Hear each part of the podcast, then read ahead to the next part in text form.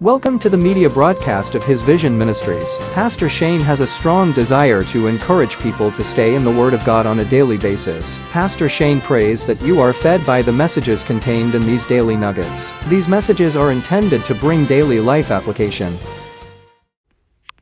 This week in our Nugget series, we are discussing the logic of the Lord Jesus and Savior, our Savior, King Jesus.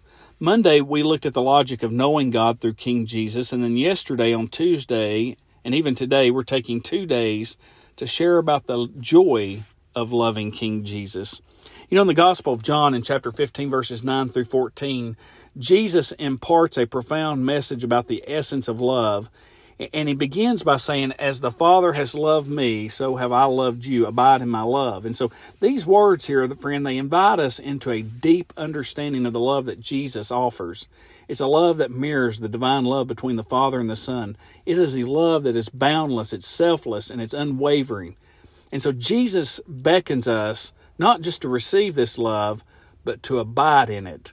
You know, abiding in the love of Jesus, that means that we are making it uh, making a home in it, dwelling there consistently. It's a call to an intimate, ongoing relationship with Him.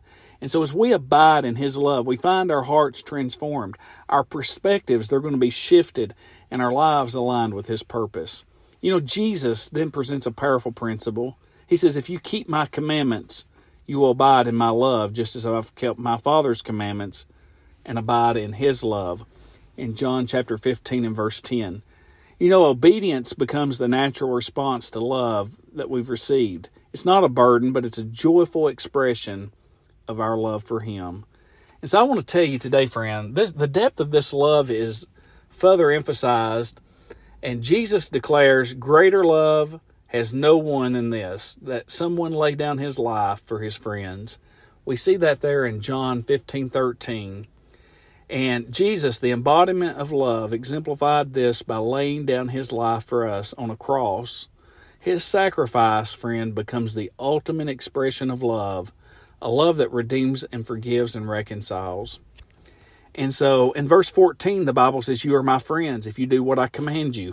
You notice he keeps talking about these things uh, that he's commanding here. The relationship moves beyond mere discipleship, it becomes a friendship rooted in love and obedience. And so, as I close today and as we reflect on these verses, friend, let us open our hearts to the incomprehensible love of Jesus. May we abide in it by allowing it to shape our lives, and may our response be one of obedient love, really mirroring the sacrificial love that He demonstrated for us. In this, we discover, I believe, the true depth of beauty of being embraced by the love of our Savior, King Jesus. Friend, have a blessed Wednesday.